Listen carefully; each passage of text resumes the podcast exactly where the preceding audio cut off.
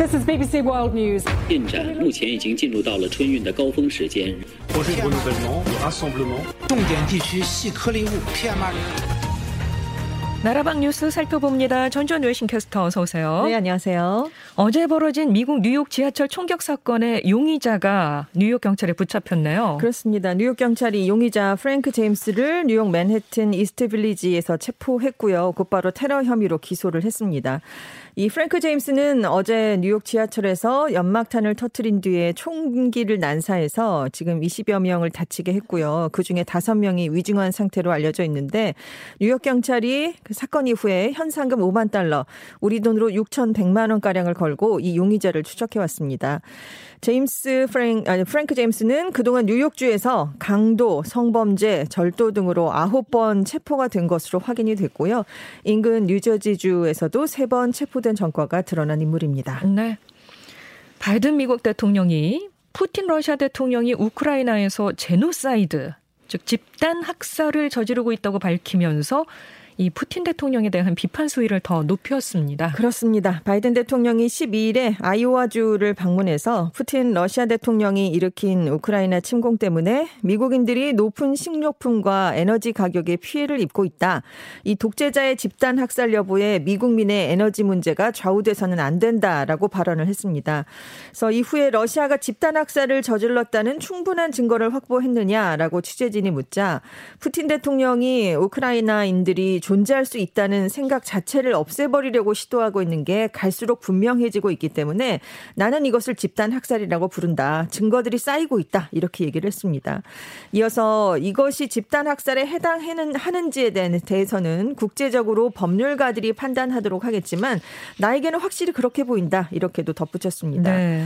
근데 지금 미국이 러시아군이 부차 민간인 학살에 대해서 전쟁 범죄다라고 비난을 하면서도 집단 학살이다라고 규정하기를 좀 거부한 측면이 있었거든요. 그런데 여기에서 이번 바이든 대통령의 발언은 한 발 더 나가서 규탄 수위를 더 높인 겁니다. 왜냐하면 집단 학살이 국제법적으로 일반적인 전쟁 범죄에 비해서 훨씬 중대한 범죄로 취급이 되기 때문인데요. 그렇죠. 예. 지금 바이든 대통령이 러시아의 우크라이나 침공 개시 이후에 푸틴 대통령을 전범이다라고 불렀지만 집단 학살이다라는 말까지 꺼낸 건 이번이 처음인데 이 뭐 전범, 집단 학살 다 법적으로 민감한 표현이긴 하지만 갈수록 잔혹해지는 푸틴 대통령의 행위에 대해서 바이든 대통령이 정치적 비난을 강화한 것이다. 이런 분석이 나오고 있습니다. 네. 전쟁이 어, 지속되면서 우크라이나 국민 사이에서 널리 사용되어 왔던 러시아어 또 러시아 문화를 거부하는 움직임이 확산되고 있다고 합니다. 그렇습니다. 어떻게 보면 좀 당연한 그렇죠. 거죠. 그런데 이제 생각을 해보면 그동안 우크라이나에서 러시아어를 구사하는 게 굉장히 흔한 일이었어요. 그러니까 집에서 우크라이나어를 주로 쓰는 가구는 전체의 절반 정도였고요. 30%는 주로 러시아어를 사용하는 그런 사람들이었습니다. 네. 또 나머지는 두 언어를 같이 쓰거나 아니면 뭐 헝가리어 같은 다른 언어를 사용하는 그런 입장이었는데요. 특히 우크라이나 동부하고 남부에서는 러시아어를 사용하는 그 빈도가 압도적으로 높은 그런 상황이었습니다. 네. 그런데 이제 러시아의 침공 이후 러시아어, 러시아 문화에 대한 반감을 나타내는 우크라이나인들이 크게 늘고 있는 건데요. 이들은 이제 우크라이나를 언어적으로 심리적으로 러시아와 분리할 때가 됐다 이런 입장입니다. 또 소셜 미디어에서도 러시아어 사용 중단이 필요한가 이런 논란이 일고 있고요. 우크라이나어만 나는 쓰겠다라고 선언하는 글도 크게 늘었습니다. 네. 근데 이게 언어 사용 중단 에만 그치는 게 아니라 Русский мир 즉 러시아 세계에 대한 거부로 이어지고 있는데요. 이 푸틴 러시아 대통령이 러시아어와 러시아 문화를 공유하는 러스키미르에 대한 방어를 우크라이나 침략을 정당화하는데 사용한 적도 있기 때문입니다. 네, 네. 그래서 지금 이렇게 러시아 문화에 대한 거부의 영향으로 러시아 침공 이후에 우크라이나 서부 도시들에서는 19세기 러시아 시인이었던 알렉산드르 푸시킨의 동상과 흉상이 철거되는 그런 일도 있었 는데요. 우크라이나 정부가 그동안 러시아 또 구소련과 거리를 두고 새로운 국가 정체성을 구축하는 정책의 하나로 러시아어 사용 중단을 추진해 오기도 했었습니다. 그래서 전쟁 전까지 젊은이들 사이에서 러시아어 사용을 자제하자 이런 운동이 활발하게 펼쳐지고도 있었습니다. 네.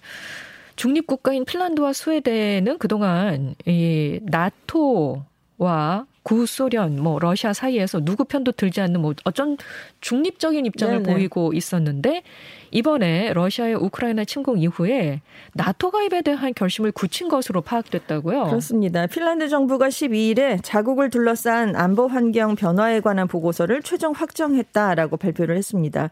산나마린 핀란드 총리가 대통령과 내각의 외교안보 정책 장관 회의가 협의를 거쳐서 보고서를 작성했는데 이것이 가계를 통과하는 대로 의회에 제출될 예정이다. 이렇게 얘기를 했습니다. 이 보고서의 결론이 무엇이다. 이렇게 공개한 건 아닌데요. 일부에서는 나토 가입 신청이 확실하다 이런 분석을 지금 내놓고 있는 상황입니다. 네. 그리고 스웨덴도 19세기 나폴레옹 전쟁 이후에 200여 년간 고수해왔던 중립국 노선을 깨고요. 나토 가입을 신청할 계획이다라고 지금 스웨덴 언론들이 전하고 있는데 안데르손 스웨덴 총리와 마린 핀란드 총리가 밤사이 정상회담을 했습니다. 그래서 나토 가입을 검토하고 있다 이런 뜻을 나타냈고요.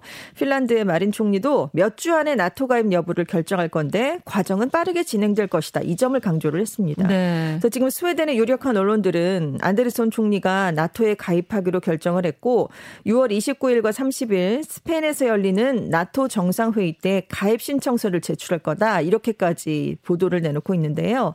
스웨덴이 상비군이 한 3만 8천 명 정도입니다. 그리고 전투기와 전차를 자체 생산하는 국가고 수출까지 하는 군사기술 강국이거든요. 네. 그러니까 스웨덴이 가입을 하게 되면 나토의 전력은 공격은 한층 강화될 수밖에 없습니다. 그래서 영국 메트로지는 스웨덴 가입이 푸틴 러시아 대통령에게는 큰 일격이 될 수 있다 이렇게 평가를 했는데 지금 러시아가 우크라이나를 침공하면서 우크라이나의 나토 가입 추진을 빌미로 삼은 적이 있거든요. 음. 그래서 이 두 중립 국가에 대해서도 나토 가입 움직임을 계속 경고를 해왔는데 만약 이 양국이 나토에 가입하면 러시아는 강하게 반발할 가능성이 큽니다.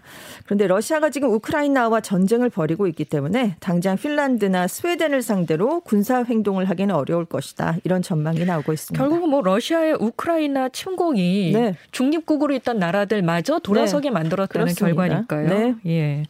자, 다음 소식 갑니다. 코로나 봉쇄 기간 중에 파티에 참석해서 논란을 일으켰었죠. 보리스 존슨 영국 총리 방역 규정 위반으로 벌금 통지를 받았다고 합니다. 그렇기 때문에 어, 러시아의 우크라이나 침공으로 한동안 잠잠했던 이 총리 사퇴론이 다시 불거지고 있다면서요? 그렇습니다. 영국 총리실이 12일에 존슨 총리, 리시 수낙 재무부 장관이 경찰로부터 벌금 통지를 받았다 이렇게 공식 발표를 했는데요.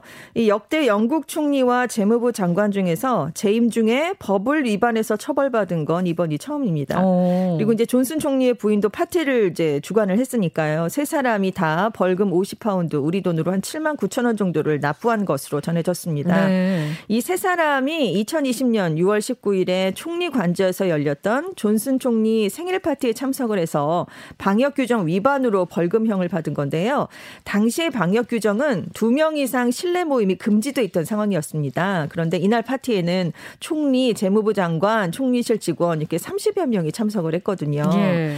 이게 이른바 파티게이트란 이름이 붙었는데 그래서 1월에 존슨 총리 지지율이 역대 최저치인 22% 10%까지 떨어졌습니다. 그러다가 러시아가 우크라이나를 침공하고 존슨 총리가 우크라이나에 무기도 지원하고 러시아 제재에 적극 앞장서면서 2월 말에는 지지율이 32%로 반등을 한 상황이었거든요. 그런데 이번에 벌금 통지 사실이 알려지면서 또다시 사퇴론이 거론되고 있습니다. 네. 지금 영국도 다음 달 5일에 지방선거가 예정돼 있어요. 그래서 지금 영국민들의 관심은 우크라이나 전쟁보다는 치솟는 물가로 인한 생활비 문제로 좀 옮겨가 있는 상황입니다. 있습니다. 그래서 유고부가 최근에 여론조사를 해봤더니 57%가 존슨 총리가 사퇴를 해야 된다 이렇게 답을 했는데요.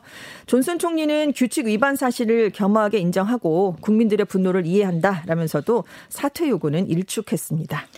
남아프리카 공화국으로 갑니다. 해안에 폭우가 며칠 동안 내려서 사망자가 200명 이상이나 발생했다고 하죠. 그렇습니다. 남아공 동남해안 콰줄루 나탈주에 이제 폭우가 며칠째 내렸는데요. 홍수랑 산사태가 발생해서 사망자가 259명으로 늘었습니다. 근데 지금 실종자가 굉장히 많아서 사망자가 더 늘어날 수 있는데 이 과줄루 나탈 더반 광역시 일대에요. 60년 만에 가장 많은 비가 내렸는데 일부 지역에서는 48시간 동안 450mm의 비가 내렸어요. 연 연간 강수량의 절반이 쏟아져 내렸습니다. 네. 지금까지 웨싱캐스터 전주현 씨 고맙습니다. 네, 감사합니다.